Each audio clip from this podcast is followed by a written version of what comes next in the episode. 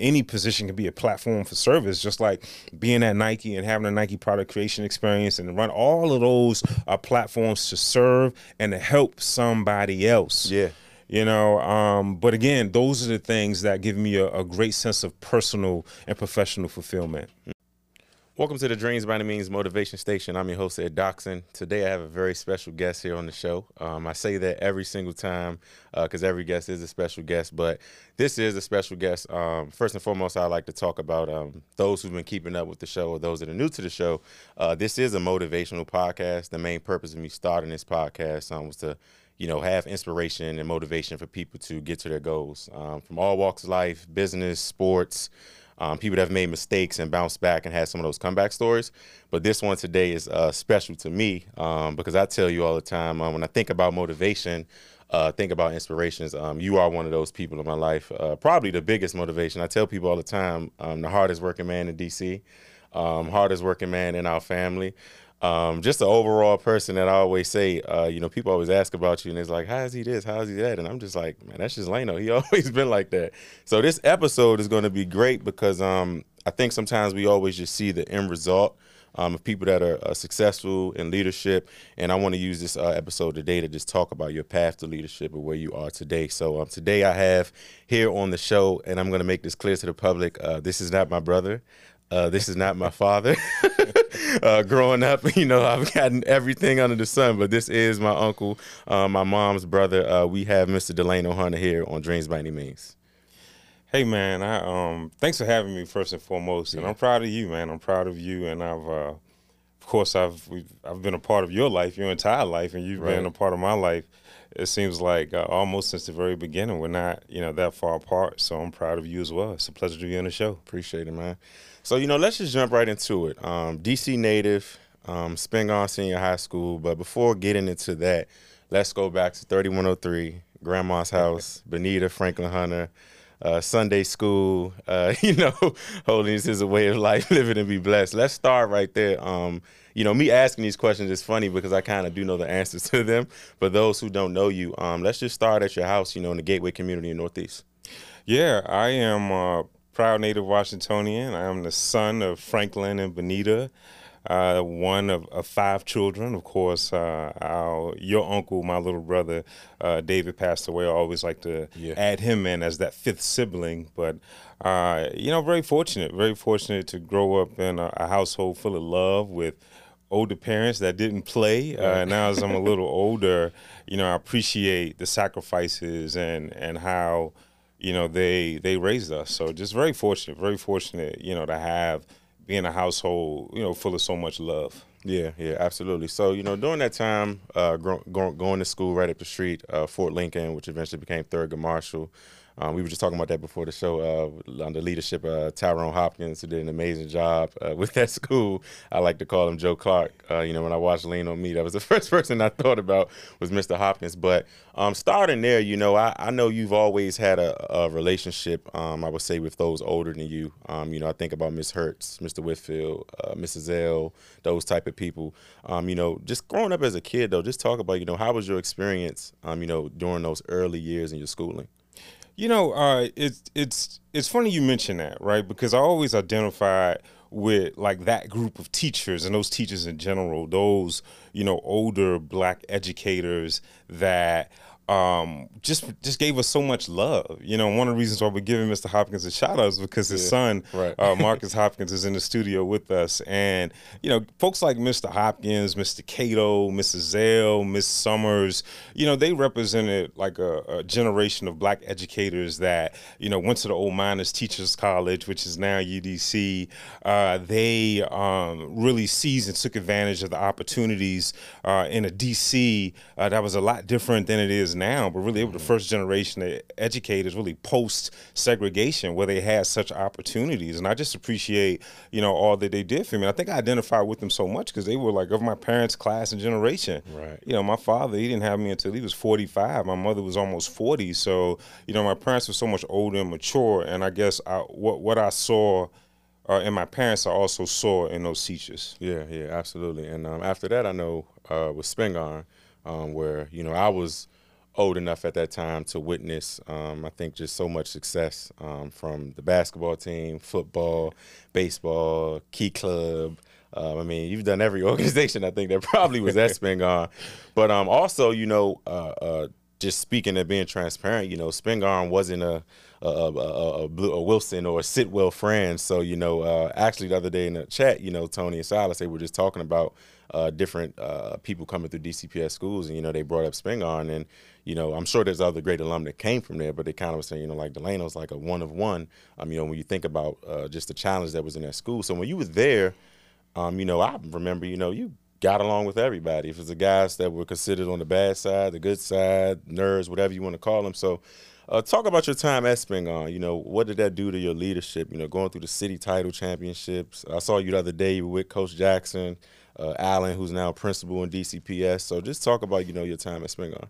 You know, I always like to to say that like I'm a product of DC, right? So I went to DC public schools, was a part of the summer youth employment program. You know, went to DPR sites as a kid, and I can't imagine me being where I am without Spingarn. You know, for me, it was Sidwell Friends. It was Georgetown Day. Yeah. You know, pound for pound, man, those teachers, Miss Emma Johnson, uh, Mr. Vernon Williams, uh, Mr. Uh, uh, Charles Perry, Keith Jackson, like those folks, like was so instrumental in who I am as a person. And what I appreciate about Spingarn is, you know, uh, growing up in a very sheltered environment and growing up with parents that were so deeply religious and devout.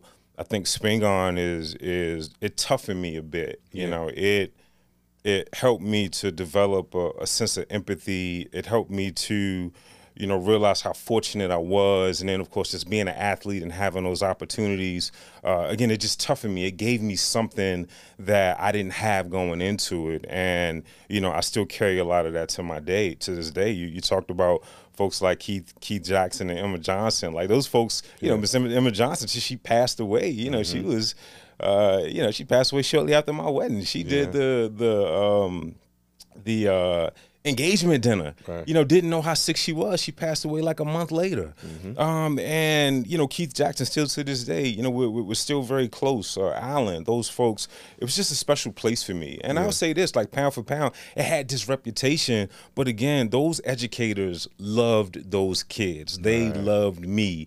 I felt prepared for college. I felt prepared prepared uh, for the professional world. I felt prepared when I, I went off and went to Nike. Like pound for pound, it wasn't just a feel good story. Like X's and O's, those were educators. They yeah. taught me. Uh, they gave me a good academic foundation that I still carry with me to this day. Right, right, and um, you know, still touching on that. Like I said, I remember when uh, I was there. Um, you all, I want to say, won DCIAA three times, right? Three in a row. Yeah, yeah, yeah. So three in a row.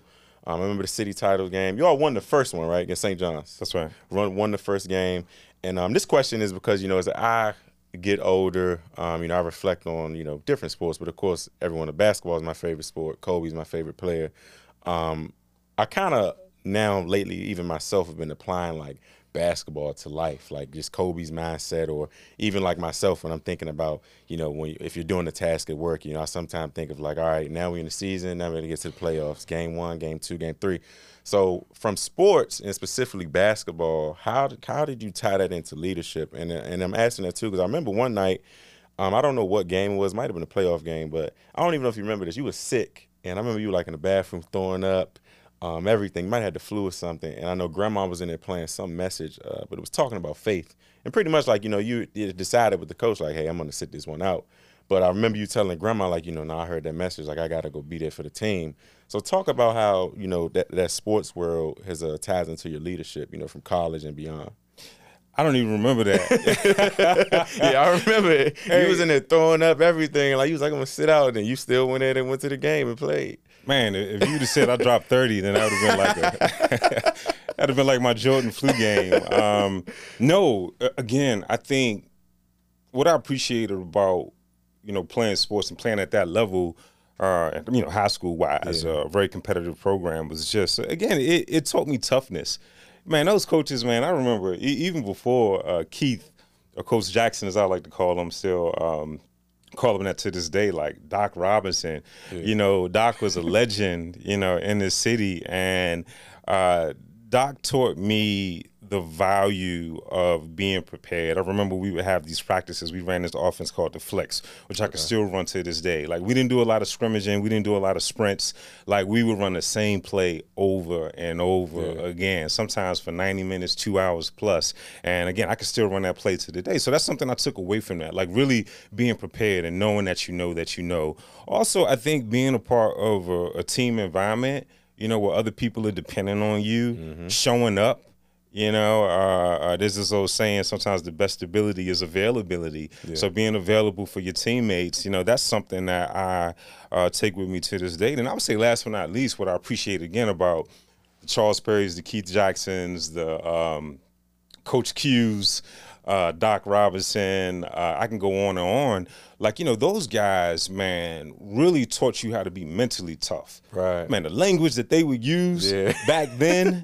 you know, I look at it like this. I could be in a uh, you know situation at work. I'm like, I ain't cussing at me like that, you know, or uh, they can't make me run suicides and sprints and things like that. So I just appreciate uh, you know ha- having that experience, and I think uh, in my mind, I'm still an athlete, right? Mm-hmm. I know that mm-hmm. sounds crazy. Oh, you know, it was just high school, but it, it taught me like competition at a high level. I'm still ultra competitive. I don't think people realize that, mm-hmm. except for you know, I'm not always competing against someone. The goal right. is not all right. Well, I'm gonna go out here in government or in this this pursuit of, uh, with my family or whatever I'm a part of, and I'm trying to dominate or be somebody. It's not about that. It's just the desire to, to want to improve, do better, right. to fulfill my human potential, right? And I think I get a lot of that from a foundation of sports. Yeah, yeah, for sure. And um, I think I never actually asked this question. You know, after Spingarn, of course, you went to Delaware State. Uh, how, how, did Dell State come about? Was this like a school you were seeking? Did someone recommend it? Did they come to Spingarn? I never forget. I never. I'm telling you, I will never forget. I was. Uh, uh, I was. It was the spring. It was April. It was baseball season. You okay. know, again, you know, after basketball season, you just rolled into baseball. I remember we had a game. The game was at. Um, I forget who we playing. I think we were playing Eastern. Okay. And I um, they had this college tour, and Mr. Uh, Cleo Davis was like, "You got to go," and I said, "Man, you know, I gotta." I got a game. You know, yeah. you just didn't miss games. We just talked about, you know, the importance of showing up. And he says, I don't want to hear it. You got to go to this college tour. And, you know, explained it to the coach and said, hey, you know, they said I really need to go to this. And I remember going there, touring the campus and being underwhelmed. I think we went on like the worst day. It was rainy, it was cloudy. They took us to the worst building. Right, right. you know, the old MLK, the worst building yeah. on campus.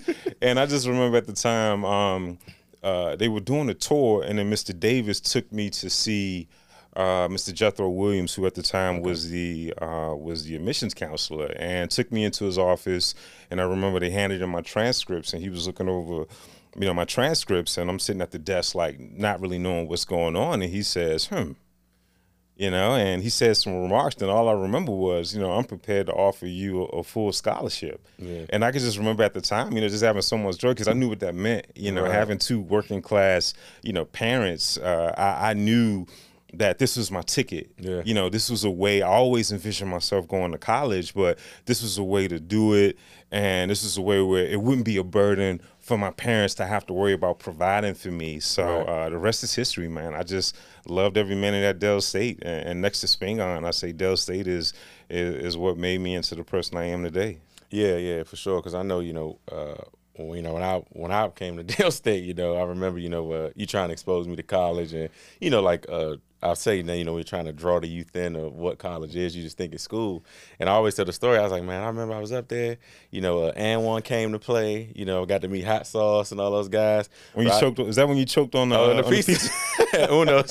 Almost died at Dover, Delaware, at the Uno's, uh, choking on the pizza. Man, shout out to Reggie, Reggie Black. Reggie saved my life uh, inside the Uno's. Man, the pizza really was a daffodil. But um, I remember like you know you plan an event, student government, and I'm not gonna lie. I remember like you were like, all right, man, you know I'm about to go uh, to the concert, whatever. You know we got to go let the artist in. And I just remember you saying something about Lil Wayne, and at that moment I was like, yeah, I think I'm going to college. I, was like, I was like, he hanging out with Lil Wayne. But um, being there, student government, um, myself when I went to Dell State, being student government president, uh, having a lot of friends that served on student government, still in the GroupMe with uh, a student government alum from all HBCUs everyone who served on student government, mainly president, and vice president, speaks about how it prepared them for the real world, how it prepared them for uh, uh, the workforce. So talk about what SGA did for you um, prior to going to what we call the real world. You know, it, it was an opportunity to serve, and I think at its core, I've always uh, been a, um, a servant. You know, a servant yeah. of people, and what really inspires me or really motivates me is being able to advocate for folks and I and I think student government provided that opportunity. Of course, you know, it was fun for homecoming. It was fun yeah. uh, to, to be in the mix. You know, I'm not gonna lie and let yeah. you know that I would be lying to tell you that I didn't enjoy it. Uh, but also, like you know, advocating for students for policy change, and I won't go into stuff that happened 20 years ago. Right, but that was really good, and also just again just just just opportunity to exposure you know what i appreciate about you know historically black colleges is that you know they you know it, it's such a um, it's such an intimate environment where you yeah. can really figure out who you are as a person and you can grow you know in a environment that is welcoming one that is nourished uh, that one, one that is um, nourishing in, in a sense and then one that is also nurturing. Right. Right. And I, you know, appreciate Delaware State and I appreciate all HBCUs because of, you know, again, what, what it does for our kids. You know, mm-hmm. I look mm-hmm. at folks like Harold McCray and yeah. uh, now Dr. Harold McCray, right, right. principal at MacArthur, doing so well. You know, I remember, you know, Harold you know his, his, testimony. He'll tell you how he was in Project Success, yeah, and you know, yep.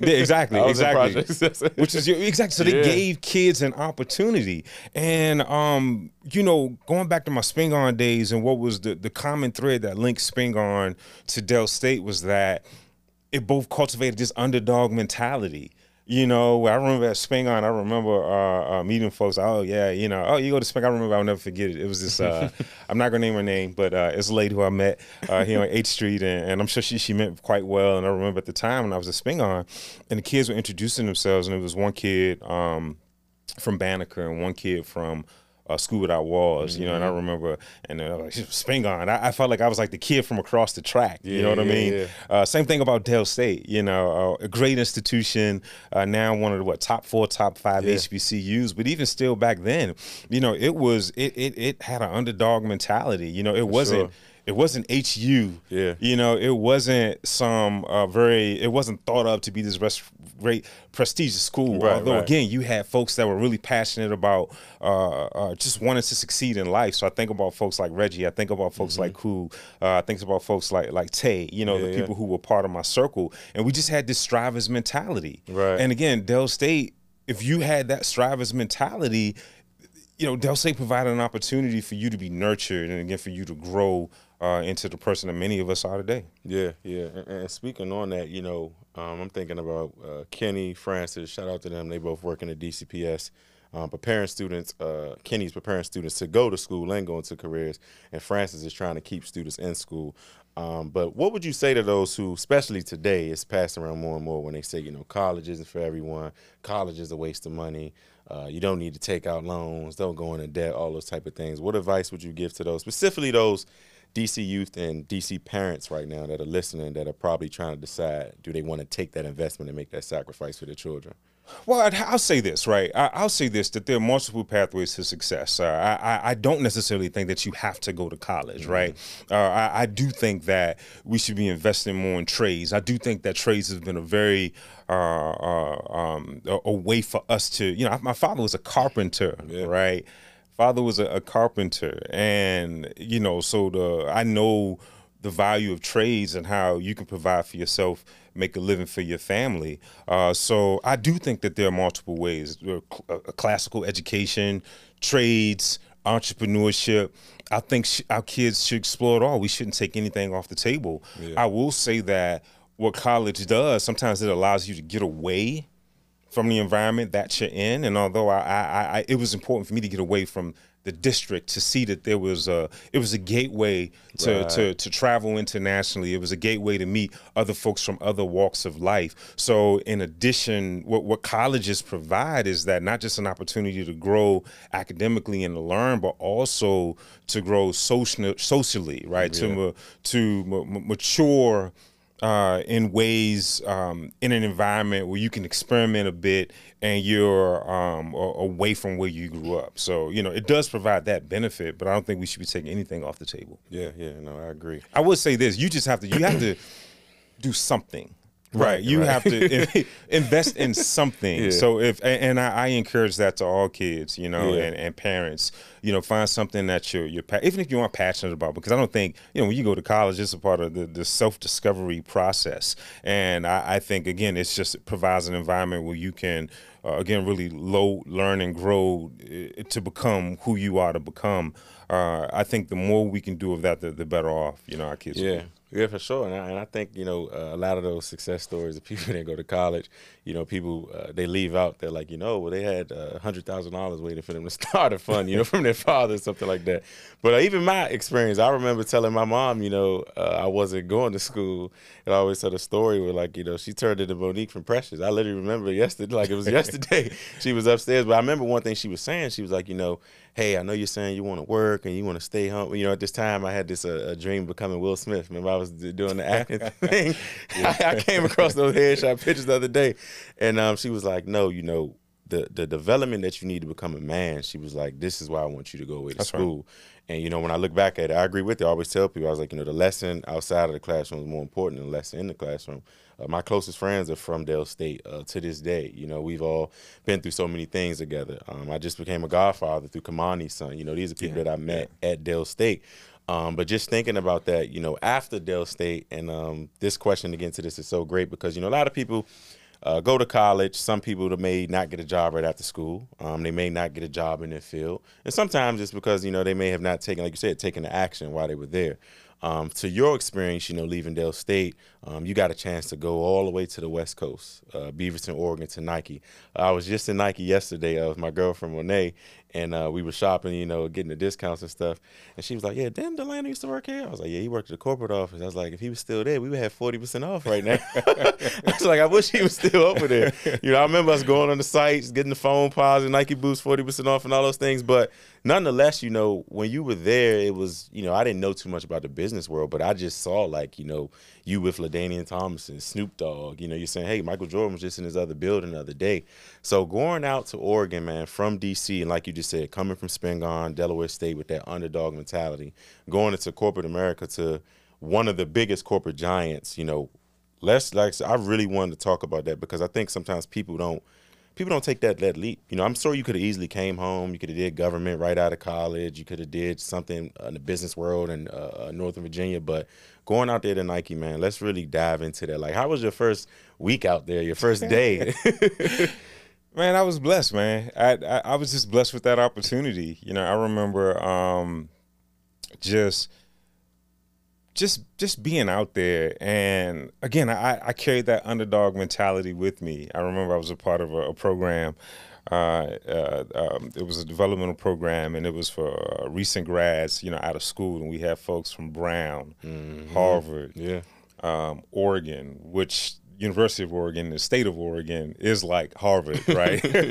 you know, because they with Phil Knight, of course, in those ties, they have such a lock. And I just remember going out there, and I I I had something to prove, right? I had something to prove, like I belong, right? Because I, I knew that you know I was coming from Delaware State. People like where? Yeah. Or they automatically think you D, and it's like, nah, not yeah, you D. Yeah, no, no, no, no, no, not that one. I'm a Hornet. yeah. I'm not a Blue Hen. You know, so yeah, yeah, that school, right? Again, you know, uh, and, and, no one made me feel like that, yeah. right? I, I mean, they, they, were very welcoming. It was inclusive, but like pound for pound, one of the nicest places I've ever, you know, like lived, but uh, I had something to prove, and I wanted to take advantage of, of every opportunity. I again, you know, stepped off of Del State's campus feeling like I was ten feet tall. Mm-hmm. You know, like I, I was ten feet tall, so I, I knew that I could hang. I knew that I could play at that level. I use sports analogies in a sense, you yeah. know. I so I was just excited just to be there. Yeah, yeah, for sure. Yeah. Now, um, I was kind of talking about this before we started you know that transition and i experienced myself and especially if you're coming from hbcu you know you go from everyone on campus looking like you looking like you then mm-hmm. you go into corporate america and you know you may gotta dig and find you know other people that look like you now i know when you were there you were part of the black uh, employee mm-hmm. network which i believe you 2008 you got awarded employee of the year right yeah with yeah. that network so going into that corporate space, just dive a little bit. Like you said, you, you came out with the mindset that you belong here, but I'm sure it was a, a just a transition of you know going from Delaware and and not even just Nike headquarters, but you know Beaverton, Oregon in itself is not it's not like DC. You know, it's not like Northeast DC at all. So going into that environment, man, like what what what was that like? What what did that feel like? I know you said you were there and you had the mindset that you want to win, but how did you keep that mental toughness? Because like anyone, when you get into new space, it can be uncomfortable. You know, um, f- for me, I, I would say when, I went there, I first I was very I was very cognizant of you know my behavior, my interactions with people. I was very guarded. Mm-hmm. You know, I remember the first couple of days I was wearing a shirt and tie. Yeah. to um, I can't think of the, the, guy's name, but at first it was first day. He was like, "Hey, you know, I know you're a new guy out of school. You know, you don't, you know, we don't dress like that. Yeah. You know, you don't have to do that, right?" Then the second day it was like, "Oh, I see you're still in that tie. You know, really, that's not, you know, kind of how we do things." The third day it was like, "Look, here's a gift card. Go get yourself some sneakers and a and, and, and a sweatshirt yeah. or something. You know, just be relaxed." So I would say that you know. It, uh, again, I, I, carried that sort of mentality. Like I had something to, to, to, prove, not in a bad way, like would I had like a chip on my yeah, shoulder, yeah. but you know, I felt like I was I was representative of all Dell State graduates, all yeah. people from DC, you know, all public. I just carried that weight and that and, and that helped me to want to perform. Uh, Nike has these maxims, right? And these maxims, um, which I still live by. These mm-hmm. maxims mm-hmm. are now personal and even some professional, you know, values that that I hold dear. And one of them is to kind of be a sponge. So I wanted to get out there, and what I realized is that when I really became confident, you know, because again, yeah, folks from Brown and folks from Harvard, and I wanted to see how I measured up. And then pretty soon, I, I, I recognized that I belonged. And not only did I recognize I belonged, I recognized that I had value that I could offer, that they needed my perspective. You know, Nike, look, I'm in Nike. Uh, mm-hmm. You're in Nike. Right, right. Most, most of the folks that they can't see uh, Nike. I see Jordans. You yeah. know, I see. Uh, you know, uh, so I realized like I the, the power we have as consumers and mm-hmm. i realized like how they go about like identifying with that consumer and i realized that i brought value to the table as well because yeah. i knew uh, the the power and what we represented as consumers, and I knew that they sold so much product. So absolutely, you should have people uh, at the table, people that are part of your organization that reflects your consumer base. Right. And then I was really fortunate, man, to have really good mentors at Nike. You know, I think of Jason Mayden, I think of Gina Warren. You know, these were folks, some just five, six years older than me, some yeah. 20, 30 years older than me, that really embraced me, that supported me, that provided encouragement, that provided correction, you know, when it was necessary. Mm-hmm. Uh, and it just was just a great experience. Yeah, yeah, for sure. And um, you know, you talk about mentoring. It actually made me think about something because I was leading into the uh, next phase of your life. You coming back home to DC, but um, when you were, you know, coming back home to DC, you know, we'll get into that that that job and new opportunity you had. Um, William Shelton, what what does William William Shelton, Mr. Shelton? Yeah, you what, know, what man, you? it, it's still a very dear friend of mine. Um, I still consider him a mentor, uh, and has had a big influence on my life. And I remember, you know, at the time, you know, living in, in Oregon, um, an older gentleman by the name of uh, Larry Harper, uh, who um, at the time was a senior executive in Nike, had challenged that group of young black professionals to you know hey it's not just enough to to be out here to network to you know you absolutely should be concerned about your professional growth but how are you giving back mm-hmm. uh, and gina warren did so as well and i remember at the time from them challenging us we uh, started what was called like this nike product creation experience where we didn't want to do a traditional mentorship program where you have a mentor mentee and right. you know you go out for dinner hey you know like yeah. that don't get me wrong there's value in that i'm not diminishing yeah, that yeah. but we started this program where you uh, could um, we mimic the product creation experience and that program is still in existence to this day you know nice. 15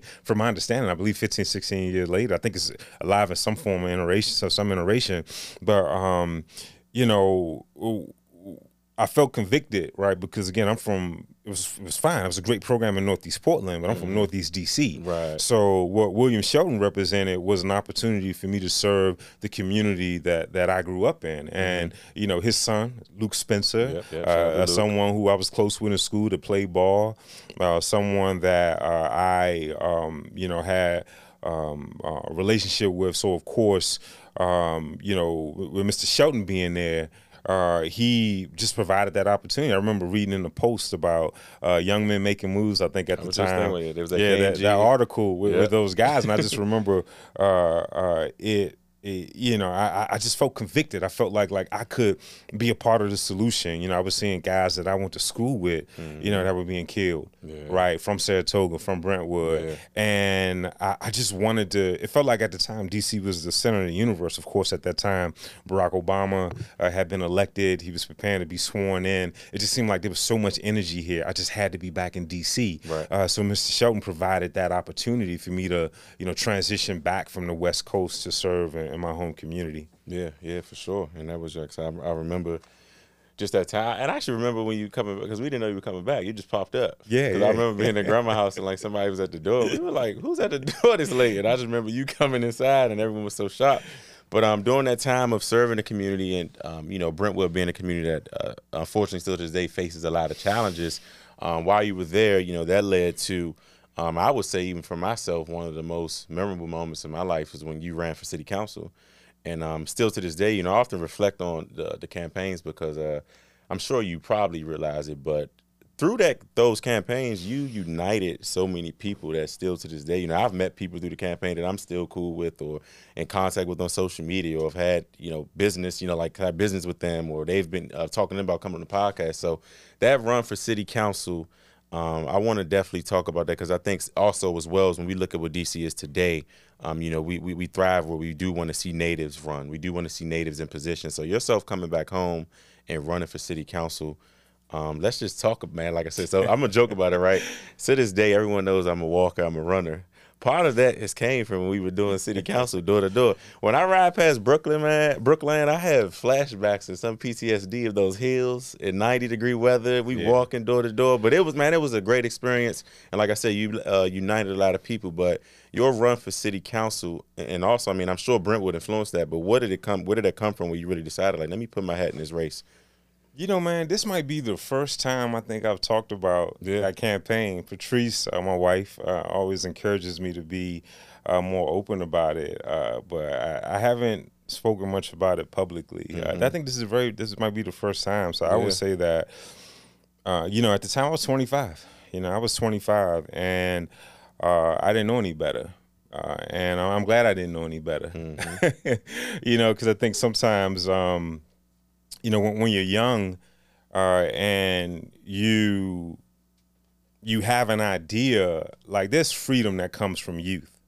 You know there, there, there there's a freedom from being young where you aren't encumbered with other people's expectations. You aren't you know encumbered with history. You don't have to carry the baggage. You when you want to make a change and you see something and you feel like you are, are righteous in your beliefs there's a boldness that comes with youth that that um i had at the time you know now of course being married father three Yeah. you, you know uh you, you you're a little more risk averse uh, but at the time, you know, again, uh, I remember working with Mr. Shelton, and he was taking me around to various ANC meetings, and you know, I remember at the time we were very serious about uh, workforce development and economic empowerment within that community, and you know, uh, no, no offense to the elected officials at the time, but I just felt like I could bring a, a, a different level of, of focus uh, and, and intensity. And I remember uh, at the time we were meeting with the elected official, uh, and I remember it was January 6th, and I remember it was the day before my birthday, and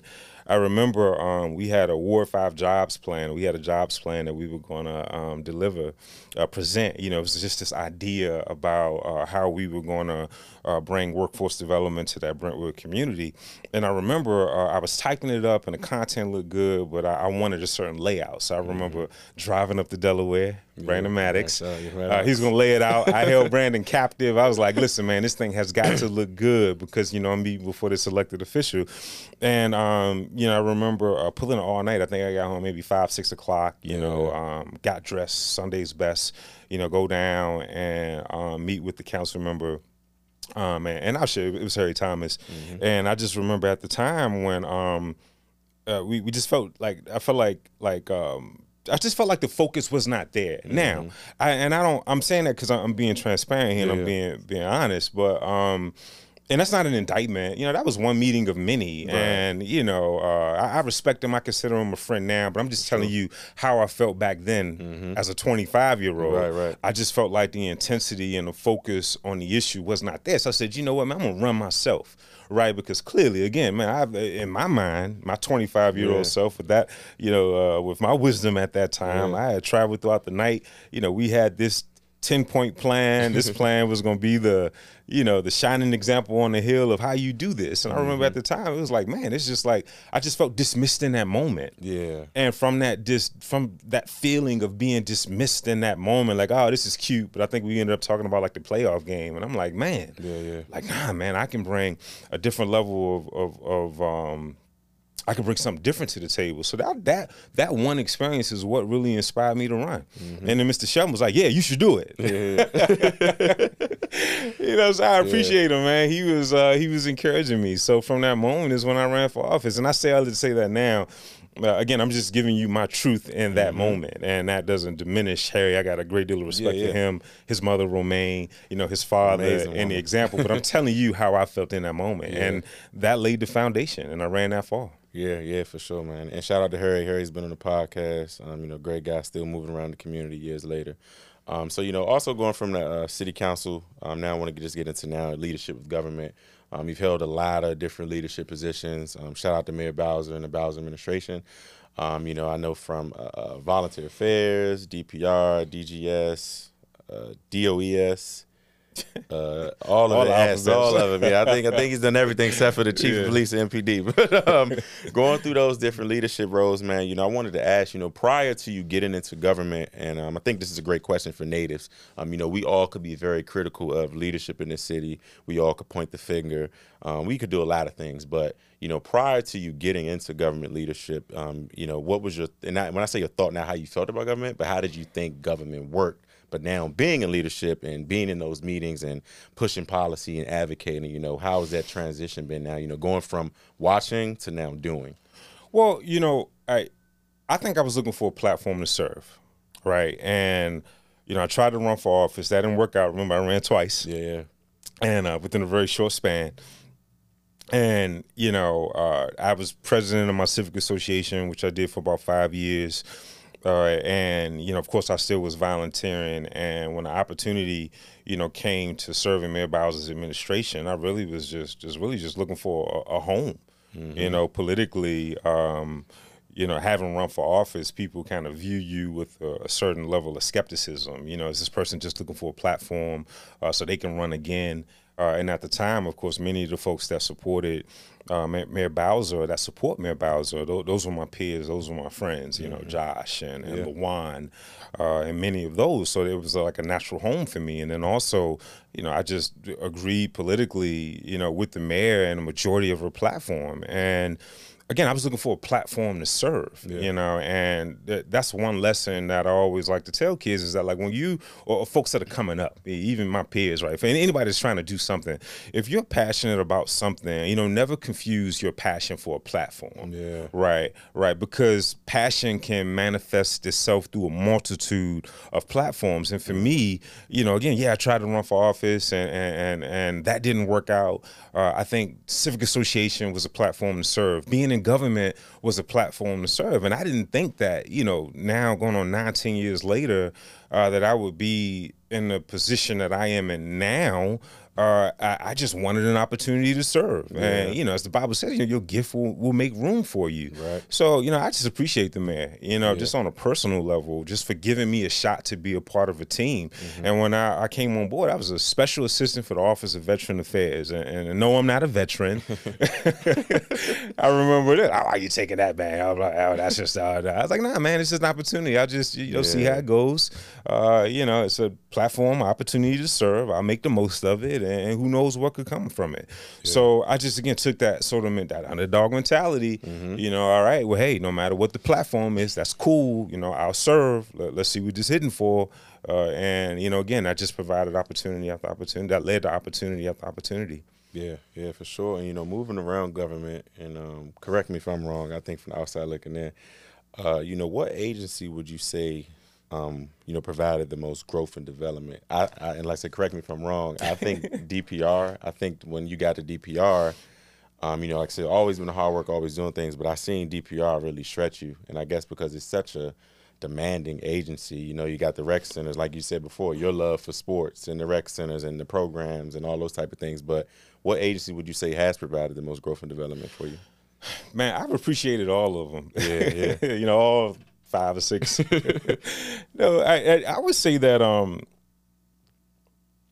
I've learned something along the way at each one. What I appreciate about DPR, and I think I'm sorry, you asked the question before, like what was my sort of position on government and things like that. Yeah, yeah, I, I know how hard those folks work. Work, you know, I work with them in my civic capacity. You know, I had friends, mentors, uh, neighbors, colleagues in government. So I had a pretty good idea of you know what what government was about. And again, you know, uh, having ran for office, I even had a uh, uh, a good you know grasp of how it operated.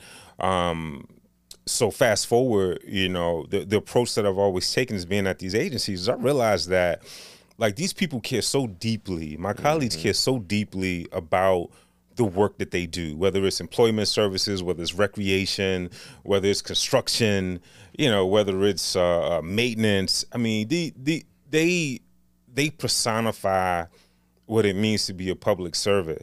And for me, being in these positions is an awesome responsibility because I recognize if I take care of the people that I work with and work for, then that frees them up to do their job of serving the public uh, without any, you, you, you know, with as few obstacles as possible. So I've always uh, tried to adopt a mindset of servant leadership in these positions. You know, let, let me do the downfield blocking. Let me make sure you have the resources. Let me make sure you have the opportunities. And then, you know, when you plant that seed, you know, then then then good things will happen when you Right. function with the best of intentions Yeah. and you you you you function with the desire to do right. Like I'm so proud of Bootsy Vegas and, and yeah. Um, and I, I'll highlight his story because for what he represents to me is what it's all about, right? I remember at the time, you know, he was a um, a seasonal worker. He would come on board during the summer and had a dope concept, you know, with radio uh, broadcast journalism, which was a departure from what DPR historically has been about. And I remember just being so inspired, witnessing what he was doing during the summer, and I was like, man, we need this this, this magic that he's bringing, uh, and place a pin on magic. Uh, we need this magic Right. year round. And I remember uh, talking to one of the OGs, Lou Hall, who I have a great deal of respect for. And I said, "How do we do this year round?" And now to see the growth of that, Yeah. that Just in the that article the other program, yeah. the article in the post the other day, those kids getting scholarship opportunities, uh, th- those kids realizing their personal potential, uh, kids going off to Columbia University, Mm-hmm. like having this dope experience, and then most recently, he's he's uh, his kids in the program has been in the paper for the young man that received a scholarship on the spot from Magic, Right, yep. you know Johnson, Yeah, yeah, and I was dope. texting Salih the other day, and, and he was thanking me. I was thanking him, Mm-hmm. right? Because that's what it's all about. Like those are the things that really motivate me to deal with a lot of the stuff you got to deal with in government and the constituencies that want to have their way. And to be quite honest, just a lot of the the stuff, mm-hmm. you know. But Yeah. because for it's worth it when you can provide folks platforms and opportunities to serve. And again, I, you know, I, I provided an opportunity for Salih, but Salih has really prepared his whole life for that. He just needed a platform to be able and a venue to be able to to to to to, to show what he can do and look at the opportunity, the ripple effect that is happening, that is having for just scores of kids. Yeah. You know, to me, like that's what I want my legacy in government because I don't plan on doing this forever. I have yeah. other aspirations, you know, uh, wh- wh- which I would love to talk about. I have other Yeah. aspirations, other things I want to do, and I know that anything can be a uh, any position can be a platform for service. Just like being at Nike and having a Nike product creation experience and run all of those uh, platforms to serve and to help somebody else. Yeah. You know, um, but again, those are the things that give me a, a great sense of personal and professional fulfillment. hmm Yeah, yeah, and I, you know, I'm glad you touched on that because I recently had experience with that. You know, working in uh, human resources, um, although it is talent acquisition, college recruiting. And, you know, you, sometimes you hey, I tell people sometimes HR, some days it's human resources, some days human services, because you're literally working mm-hmm. through everything. But even myself, sometimes you know, outside of corporate, at heart, I do love community work and those type of things. And um, I had a recent experience with uh, uh, lead an early ID program. We work with freshmen and sophomores and kind of give them personal professional development. And then this is a pipeline into our internship program. And of course, long term is full time opportunity. Uh, but we had a student, um, uh, Ethan. You know, Ethan went through early ID, then he served as an intern, then he just got a full time offer this summer. And you know, Ethan sent me a note, which is like, you know, Mr. Doxson, I thank you for sticking with me from the beginning and introducing me to this program. Now I have a full time offer. I'm loving actuarial science, all those type of things. And for me, you know, I remember screenshotting the email because it made me remember like all right man this isn't just business like you do love this community work now you have a way to do it uh, through that so you know you just bringing that up definitely uh, you know spoken related to me mm-hmm. And um, what I was going to say, you know, before we get into those other aspirations, and um, you know, because like you say, you don't want to do this forever, and I think sometimes it. Uh, I'm glad you just say that too, because I think sometimes you know we can get comfortable with something, but me knowing you, you always looking for the next level. But outside of all these things we talked about, the agencies, being a leader, being an advocate, um, personal life, um, something I know is the most important to you, and when you are in these leadership positions, um, balance is something that is, uh, I say, can be challenging.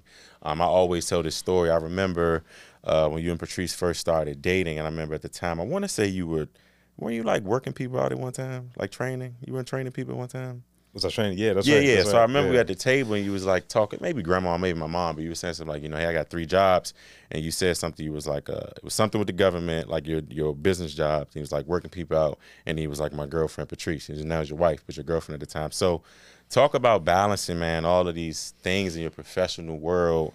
Like you said, married and a father of three. Talk about how you do that. Man, I don't know. I don't know. You know, it's uh, um, it's uh, and to God be the glory.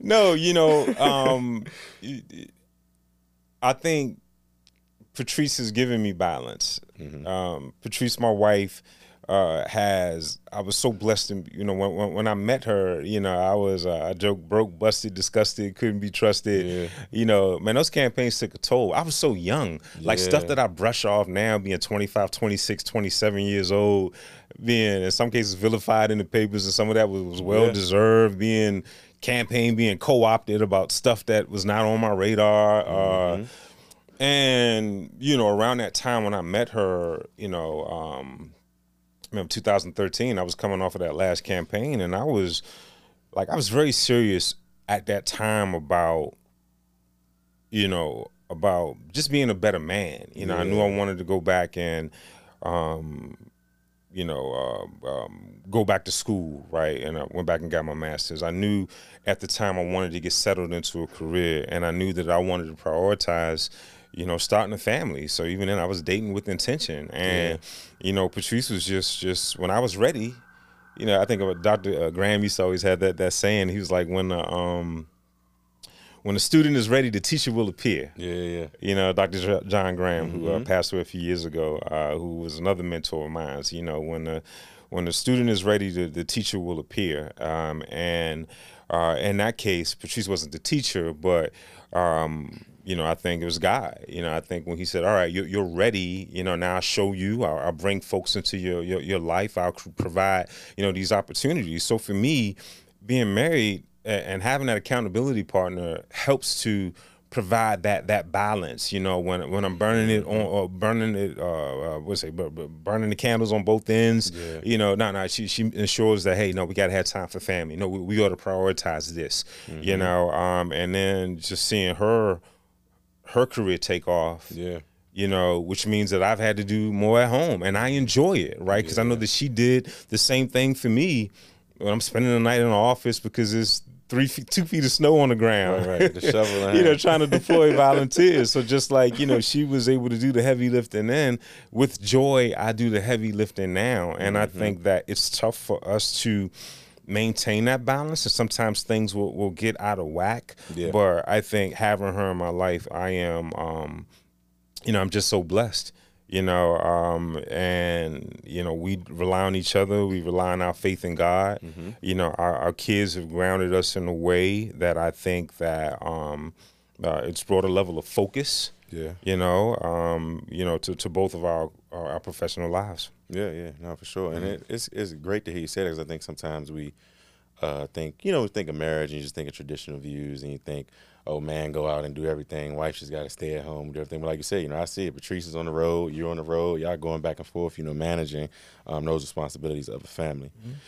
I just wanted to say, I remember um, I remember I had a, a, a friend of mine, and um, I had a friend of mine. She she was biracial, mm-hmm. and um, you know when I asked her like what was the difference between you know her uh, relationships with her black friends and then relationships with uh, her, her, white friends at the time. And, you know, this isn't scientific or something, but this thing really stuck with me. And she mm-hmm. said that, you know, when my black friends feel like, you know, before they get married, they, they have to have it all together. You know, right. they have to have the car, the job, the certain salary. And she was like, you know, my white friends, they view marriage as a part of their maturation process. It's mm-hmm. a way for me to be with somebody, to have a partner, and to, um, uh, start to get my life together. Yeah. And I think for me, like that one conversation, like really helped to change the trajectory. Because remember, at the time, I felt broke, busted, yeah, disgusted, right, couldn't right. be trusted. Yeah. You know, at the time, you know, I just felt like I um you know, probably was dealing with borderline depression, you know, mm-hmm. at the time, and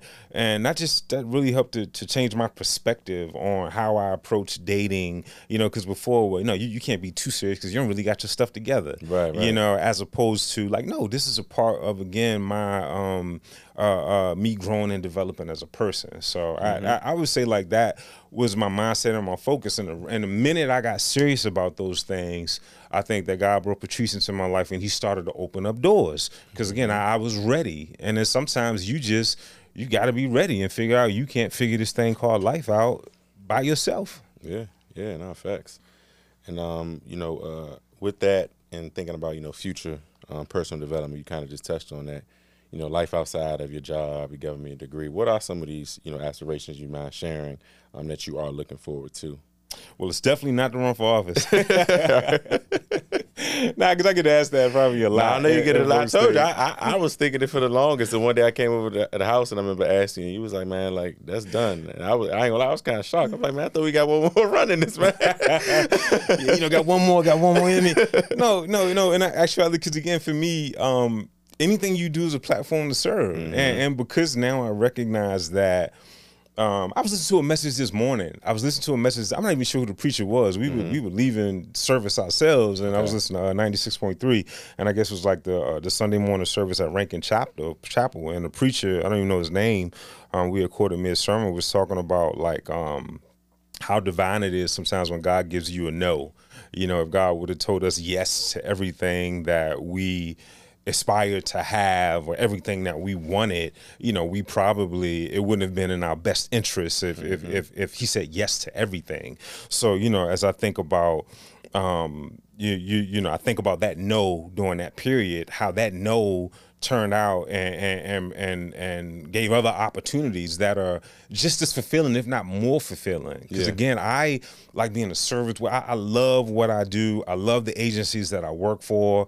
You know, um, I love the people that I work with, and I am inspired by folks who are giving it their all and are just looking for someone to lead them in an ethical way, not about games. Let's mm-hmm. focus on the work. Let's make sure you have the resources to be successful. You know, those are the things that give me great fulfillment. So, you yeah. know, uh, I, I, would never rule out anything. I mean, who knows? Right. Maybe one day I'll have a change of heart, mm-hmm. but I don't need that to be fulfilled anymore. And if anything, I know people would probably laugh when they hear this, but I've actually become more introverted, yeah. you know, since running for, for, for office. And I know I have a, you know, good opportunity to be on uh, exposure and, and do a lot of interviews. And I do that, you know, uh, because I, I, pride myself in being an ambassador for, for the work that, that I do and mm-hmm. the agencies that I lead. But, you know, um, I, uh, you know, really shied away from the spotlight. Yeah. Yeah. And also as I get a little older, uh, probably a little more rigid in my thinking. Yeah, yeah. I'm probably too conservative for DC. Yeah, yeah, a lot of my, my thinking at this point. So uh, I think I've joked with the mayor. I was like, you know, I'm to the right. Yeah. I'm to the right of the mayor politically, so I don't even know if I'm uh, elected. I might need to go to Salt Lake City, Utah, or something. Yeah. Maybe I, I have a shot there. no, no, for sure, man, definitely. Um, and just also too, like before we get off personal, Um, you know, we talk about family and the responsibilities, but um, not even just having children, but you have three boys. Mm-hmm. So you know, three boys, and you know, in the, in the climate of where, especially here in DC, we're talking about uh, you know, black male initiatives. I remember you were part of the My Brother's Keeper. Um, like you mentioned, mentoring a lot of young guys in your in, in your space. You know, talk about what it means of being a, a black father in a, a, a still say you know it's not Chocolate City anymore, but still a black city, and you know raising three boys. Um, you know, in a, in a town where we unfortunately seen a lot of black men kind of fall victim to many things. Unfortunately. It's tough, man. It's tough. You know, my, my father's my role model um, when it comes to fathering and fatherhood. And what I appreciated about, um, you know, my father, Frank the Tank, as he's right. affectionately known, Papa Frank, what I appreciate about him is that he wasn't a, a lecturer. You know, um, he just just provided a good example. It was consistent, you know, day in and day out, yeah. whether that's going to work when he didn't want to go to work, dealing with sickness and affliction, you know, treating people right, you know, mm-hmm. being dedicated to his job, his family, his church. You know, um, that's always been my example, and I think that um, you know these are scary times, and yeah. you know it's one thing when you're single and you're by yourself. When you have a family and you have kids that depend on you, you know, to provide and, and to protect them, you know, I would be lying to you if I didn't you know, if I didn't state that what's going on right now uh, is scary, you know, as a father. Um, and I, um, you know, rely on my faith, you know, um, first and foremost. Then I would say I try to be very smart about the moves I make, the situation that I, I put myself in, I put my family in. Um, and you know, I know that this too shall pass. I know that you know we have a mayor that's working really hard. Um, and you know, a lot of people, not just her, I think a lot of people, you know, a lot of people in our circle, you know, mm-hmm. that are working really hard, that we're, we're baffled. It, it scares me to see like where we are. And I think that there are a lot of people who work really hard to to, to make sure that our folks aren't locked away and, and, they, and they, throw away the key to treat mm-hmm. people with empathy, to see the humanity in everyone. And I think a lot of that work is about to be eroded. I do see the pendulum switching back. And rest mm-hmm. assured, if there's one thing that this country knows how to do and knows how to do well, is lock up black men uh, and that that that muscle memory is going to kick back in. And unfortunately, if we don't stem the tide of what we're seeing, we're going back to those days of mass incarceration, and that scares me. But at the rate we're going, uh, many people won't see there being another option because people are not going to be uh, stand to be terrorized in the city for so much longer. Yeah, yeah, absolutely. It's definitely a, a definitely tough times going on. Like you said, you know, people in our circle, the, the Tony Lewis, Silas Grant, William Shelton, like I said, Francis Kenny, um, um, people over there. Uh, shout out to the Ones program. That's right. You know, That's those right. guys I went to middle school with that went through that program, made some mistakes, came home, um, doing very well. Uh, Ron Moten. I mean, it's, you know, the list goes on and on for those that are in the work. So definitely a uh, shout out to them. Um, I always ask this question to every guest. You might have already kind of alluded to it, but um, I always ask people, you know, uh, what is their any means moment? You know, the uh, platform being called Dreams by Any Means. Um, it's, and it's funny, right? So I'll, I'll give, uh, I think I, I, have told this before. Dreams by Any Means actually came from, you know, that's my Instagram name. Yeah. But yeah. it came literally from this. I was at Del State one day in the Ville.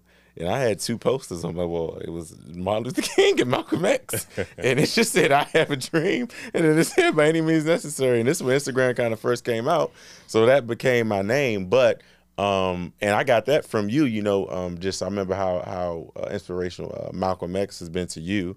I remember reading the autobiography of Malcolm X, and I remember, you know, watching the movies and all that, and I kind of just applied to everything. Is working out, professional, personal, by any means. So when I talk about the any means moment, any means moment is like that moment when your back was against the wall, when you probably, you know, didn't know how you were going to figure something out, and you came out on top with that win, and you know, you still carry that with you to this day. Wow, that's deep. I don't know. You know, yeah. I don't I don't know if I could point to, you know, one single moment. Um, you know, what I'll share is that um, I think that the journey that that I've been on, um, it hasn't been a straight line. Mm-hmm. Uh, I've had my fair share of, of, disappointments. You know, I've had my fair share of uh, um, failures. I've had my my fair share of self doubt. Um, I think that you know, what has sustained me um, is really the grace of God. You know, and I, I, think that my faith, and you know, we grew up in a very religious yeah. um, a household. You know, um, parents are devout, um, you know, holiness, um, beatings. exactly. So, um, and for me, while not quite as well, nowhere near as devout, yeah. you know, that is has stayed with me. That that sense of faith, uh, and that has sustained me, and what sustains me um, to this day. So I think that um, anytime that I am you know, having a difficult time, sometimes scriptures come to my mind. You know, uh, yeah. never have I seen a righteous forsaken nor the seed begging for bread. Um, count it all joy. You know, um, there are a number of scriptures that just kind of pop in my mind that that sustain me. So no matter, even during you know some of the more challenging times that I've had, even um, during those moments of disappointment, those moments of defeat, yeah. those moments of failure, I, I, always knew that that was not the end of the story. Mm-hmm. Like I, I, I, always like firmly believe that. I remember uh, a moment uh, I was so like dejected. I just remember like just sitting in the shower and like on the floor, just in the mm-hmm. shower, just letting the water just run me. Like I was just, just like I felt like that was like I, I won't go into too much detail, but that, that was a very low moment for me. Yeah. It was a private moment, and I just remember even in that moment, you know, just getting up, realizing that that that was not the end of the story, yeah. right? That there were more chapters to be written, and you know, for me, that's just something that I've always kind of be- believed in. So I, yeah. I've never I don't think I've had one moment, you know, but there's been multiple moments again where, where I've relied on my faith to to to to to to uh, to get me through. Yeah, yeah, for sure, and I, I can relate to that. Like I always say, there's a scripture for everything. And um, you know, when I went to uh, grad school, I dealt with that. You know, going from uh, government checks back to campus checks. You know, I my first semester of grad school was the roughest, probably rough time of my life. But my grad school uh, era is one of the most defining moments of my life because I realized how much more you could do with less. But um, I remember going through uh, a time during my first semester, and uh, shout out, you know, Bishop Thornton's church in Baltimore. I remember yeah. going in one night for Bible study.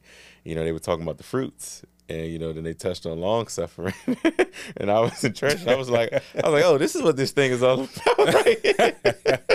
but you know, I swear, I remember going back home. I was like, oh, all right, cool. This is why you ain't got no money right now. This is why all this yeah. stuff is going on. But like I say, when I look back at grad school, you know, going from that salary job to campus checks and, you know, today my success, I credit it to Towson in that era of going back and getting that degree. And I remember you telling me you also as well, you're like, you know, man, try to get your degree as early as possible. Don't wait years later because I know you were doing John Hopkins, but DJ was just born, right? Yeah, yeah. Well, I was finishing up when, when he, was, he was born. born. Okay, yeah, yeah, So I remember, you know, taking that leap of faith um, and going through that. But I mean, even you know, uh, just recently passed away, uh, Bishop Melvin Easley. You know, That's right. Yeah. I, I was going to that church during my time at grad school. I wouldn't have I wouldn't have got through that grad school without having that faith in those scriptures and you know relating it to everything going on. So definitely, um, I want to ask the last question. Um, you know, uh, kind of touched on it. You know, being an advocate, being a servant, passion platform, all that. But uh, what do you want to be remembered by? You know, I think uh, I'm sure you know this. You know, you definitely have a magnificent reputation people look up to you, admire you, and you know, think you definitely have impacted. I mean, think. I know you've impacted so many people, not just here in DC, but all over. But you know, uh, when it is your time, you know, when you do, uh, you know, get called God to exit this earth, you know, what do you want to be remembered by? What do you want your legacy to be? Well, hopefully that's a long time. Yeah, long time. I was gonna say that. Yeah, yeah. I always, I always, so look, I was ever there. I was telling somebody that I said words are so powerful because I'll be talking to people and I'll be like, yeah, you know, when I'm 85 and I'm 91, this is what I want to do. Mm-hmm. So yeah, long, long time from now. But what would you like to be remembered by? Um, just someone that that, that, that treated people right. Um, you know, at the end of the day, I, I, you know, I live by treat people how you want to be treated. And how do I want to be treated? You know, I want to have opportunity. Um, you know, I want to be empowered. Mm-hmm. I want to be held accountable. Yeah. You know, I, I want to have proper reason, and I try to do that with other people. Just someone that that treated people with dignity, uh, treated people with respect. Uh, you know, someone that uh, hopefully uh, brings out the, the best in them, mm-hmm. uh, and just to be a good person. You know, because yeah. at the end of the day, it's tough to kind of remember. Like if you think they always say, you know, you don't remember like necessarily sometimes what people did for you, but it's how they made you feel. Right. You know, and um, that's what I want to be remembered for. Just someone that treated people right. Yeah, yeah, no, for sure, definitely, definitely. So, I uh, appreciate it, man. You know, this is uh, we could go on and on. You know, uh, we're here in the studio. I think we are about an hour and a half in, but uh, appreciate you for coming here on the episode. I mean, on the podcast. Like I tell everyone, always welcome to come back. There's much more to dive into. Um, and, you know, we didn't get into it, but definitely shout out to DGS, uh, Department of General Services. I know you're doing great things over there. Um, I know it's a, a, large amount of things you're dealing with. I've got a call my boy Rich. He's a he's a, a counselor over there with Harold at the high school. He's like, man, your uncle came through here today. You know, I didn't know he worked for DGS. You know, these type of things and all that, and, and seeing just all over. And uh, even like you know, it's some things I never thought DGS did. Like I remember before you were with DGS, I was complaining about something at the park, and he was like, "That's not DPR, that's DGS." I was like, "Oh, I never knew that." So I know y'all cover so many bases, man. So like you know, maybe we can get into that the next time. But uh, uh shout out to DGS, your staff. Um, you know, you're all responsible for so many things that move the city government, sustain the government. So uh, definitely thank you for this today, man. This is great. Um, like I said, this is my first episode in about five months. Uh, work has been pulling me, and I've been doing a lot of uh, independent episodes of motivation. But this was great, and um, I think even for myself, it's got me back in the mode that you know I want to do an interview tomorrow and the next day and the next day. So appreciate you for coming on, man. Well, thank you, man. I, am proud of you, man. I think um, you know Ed is is is less my nephew, more like my brother because yeah, yeah. we're uh, so so uh, you know we were just uh, eight years apart. Yeah, yeah, yeah, eight years apart. So even growing up, you know, you were like my brother, uh, or my brother, mm-hmm. and uh, me, you, and, and Maya, the yep. third brother. Shout out to Maya. You know, uncle brothers. um, you know, we're just proud of you, and uh, you know, you inspire me as well to see your uh, just optimism about life and to see how you treat people um, you treat people right as well. You you operate in love. You operate with an eternal sense of optimism that, yeah. that sometimes I need to tap into. Yeah. uh, and uh, you know, I know you're gonna go on to do. You, you, are doing great things in life first and foremost, and an inspiration. But I know that uh, I can't wait to just see what, what God has in store for you as well. So sure. thank you, and uh, appreciate I appreciate the opportunity. Absolutely. So, uh, like I always say here on Dreams by Any Means, hustle plus faith equals success. And I'll catch y'all on the next episode.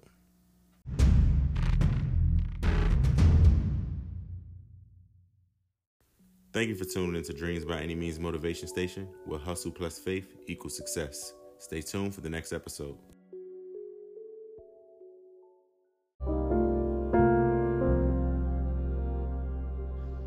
Man, what's up with y'all, man? I can't even say top of the top because it's six in the evening. But um, tapping in with y'all per usual. Um, just dropped a new episode, Platforms for Service, featuring my uncle, my brother, Delano Hunter. Um, make sure y'all check that out. That's available on Spotify Apple right now. We got the YouTube video dropping later tonight, so definitely be sure to tune in. Like, comment, subscribe, share, all that good stuff. Um, I'm on my walk right now for the evening and wanted to tap in with y'all. Need to actually tap in with y'all. Um, been going through a rough time. Uh, lost a good friend, uh, Khalid Thomas, aka Wink, aka WAP, uh, known as Back to Me and Fran. Um, and you know, I just wanted to share some thoughts and dedicate this episode to him. Um, was one of my closest friends, um, you know, in my circle. Um, a heart full of gold amazing father, amazing worker, amazing teammate, amazing student, son, cousin. You know, the list goes on and on. Um, he unfortunately lost his life to gun violence um, here in D.C.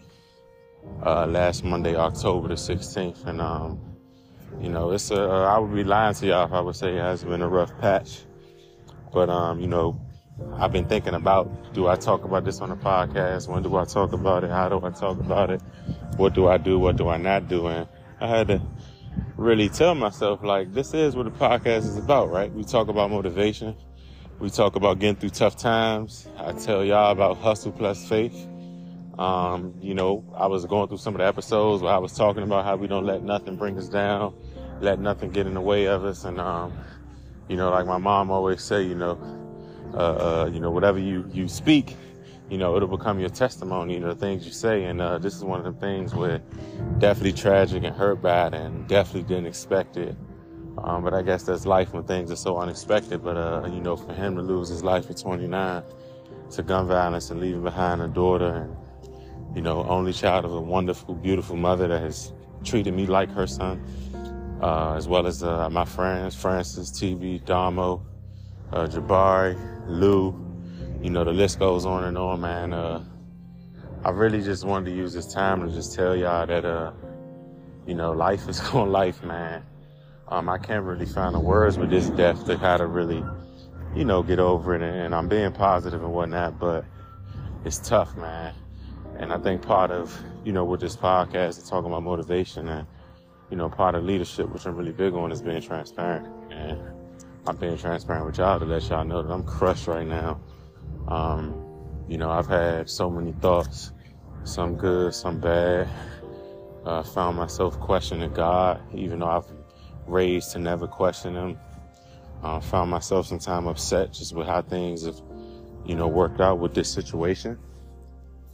But you know, they, they say everything's for a season, everything's for a reason. And I know these feelings and this mood is going to be for a season. And it might be a long season, you know, because I'm going to miss my boy for sure. But I know it's something that we, uh, you know, we'll get through. But I think the main thing I'm thinking about as I am on this walk, and as I was speaking on one of the episodes about having a positive habits when stuff like this does happen, is that it's just important to really have a guideline. And I talked about this in more than one episode, but have a guideline on how to guide yourself. Um, I would be alive. I would say the workout, the the walks, the running, is going to solve this pain, to solve this feeling, right? Um, but it was it, it, it can help. Um, I'm out here now walking. It's helping just get some blood flowing, get some fresh air. And it's a little, you know, nerve wracking and PTSD because I'm in my neighborhood um, where, you know, I lost one of my closest friends. You always see me talk about Ryan to gun violence in 2008. And, you know, man, I'm 31 years old, you know, shy 32 in a couple of months, and I'm still dealing with the same stuff. And, you know, man, it's frustrating, it's annoying. And, you know, man, I, I was talking to my uncle in the car on the way to the interview. It was like, man, it just sucks where you feel a dislike towards your hometown due to the nature of the things that take place in your hometown. And, you know, part of my reason of, you know, enjoying living away from home and, you know, I battle back and forth. Do I move back? Do I do this? Do I do that? You know, I'm remote, so I could kind of do the back coastal thing. But man, I would lie to, I would be lying to y'all if I to say, man, I, I sometimes have a fear in my own hometown. And you know, I'm doing the right thing, walking the right line, but nobody is immune to the sense of violence, man. Y'all see the robberies up. Y'all see the, the, the shootings up. People getting hit by straight bullets, uh, you know, all this type of stuff. But I won't let it mess up my faith. But I also won't let it mess up my smarts and just learn how to move smart and move better because uh this is a this is a tragic situation right here. Um, I guess I'm out here on my walk. I don't have my headphones in. I'm looking left and right, trying to make sure everything is going well. But um, I just don't even know the words to put together to try to make this thing feel great. So, what I've taken with this tragic loss is to embrace it. Um, similar to what Kenny, shout out to Kenny KB, head football coach at Blue. My brother always say, "You gotta embrace everything, man, a good and a bad." And that's pretty much what I'm trying to do, you know. There's not a workout session, a song, or anything that's going to help me just magically get over Khalid's death, uh, magically get rid of that anger, confusion, and questions, right? But there is some small steps I could take every day that could lead to me just learning how to cope with this. And I say that to say too, not to judge anyone, but you know, when people pass, you know, it's the let's pour out some, let's pour out a bottle, let's roll some up you know, let's do this. That hasn't been my my solution with this, right? And part of this has been coming before this. I didn't know Khalid was gonna die a month ago, uh, you know, a couple weeks ago or two months ago. But those of y'all that have been keeping up with the podcast, you know, I've really been in this workout bag. I've been in this eat healthy bag. I've been in this, you know, Mamba mentality, Kobe mindset bag, right? And that's what I did with this. I said, man, I'm gonna face this thing head on, man. Sober, chin up. You know, I'm waking up in the middle of the night crying, waking up in the middle of the night praying. And then sometimes of the day I'm smiling. Sometimes of the day I'm happy. Sometimes of the day my mind may not be just on it, right? But I'm gonna just take everything that come with it. And um, I had to go reflect back to, you know, when Ryan died and when I went to Del State two years after that, and they said when you find your pain, you find your purpose. And I just reflected on that as well, is with this type of pain and trying to figure out how we could turn into something positive, man. Khalid worked for the Department of Employment, I mean, not employment, Department of Environment and Energy, uh, Energy and Environment, DOE. Um, you know, doing great things over there as a program manager, an amazing father, uh, avid basketball fan and player. I mean, really was a ball his life type of guy. And, you know, I'm just thinking of ways we could continue his legacy. And, um, you know, like I said, at the moment, I don't know what lesson we'll get from this. I don't know what sense it makes. But um, I'm not gonna let a bad time or a bad situation, you know, question my faith and question all the good that God has done for me and those around me. You know, they always say stuff is in His will, and you know when He does, when when stuff happens that may be in His will, um, you know, we just sometimes we can crush by it and I understand it. And you know, this episode right here, it may not be you know certain nuggets or certain things or it's just flowing, but it's really just my free thoughts for y'all. Um, and this is example what I just said, taking taking advantage of positive outlets when you're going through things. So if it's working out, if it's meditating, if it's watching something, for me too, it's podcasting. So just being able to get all my thoughts out, you know, talking to people about looking into therapy, having someone to talk to, and that's another route. Um, I'm grateful that I do have people in my village that I can talk to and get these thoughts out as well, man. But um, you know, they always say towards the end of the year, man, things just start to happen so so fast and just so unexpected and it's tragic, man. And you know, I never want to give up hope on the on the city and cities because you know this isn't just a DC problem. You look at the news, you see Philly, Chicago, um, um, PG County, Baltimore. I mean, everybody's going through it, you know. But you really do ask yourself, when is enough is enough? Um, I made a post on IG and just kind of just pretty much saying, man, like ain't nothing gonna change. It's the same stuff after the decades, you know, over and over. And um, you know, through anger and emotion.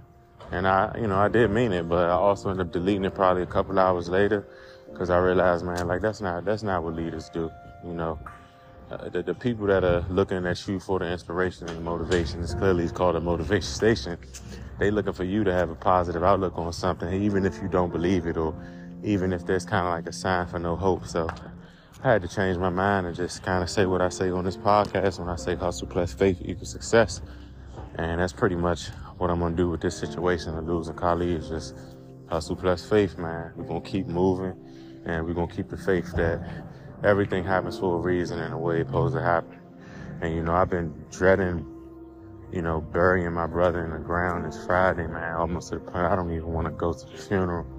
But I know I gotta be there and I wanna be there, but I'm just saying like it's almost like you just don't want this to be real.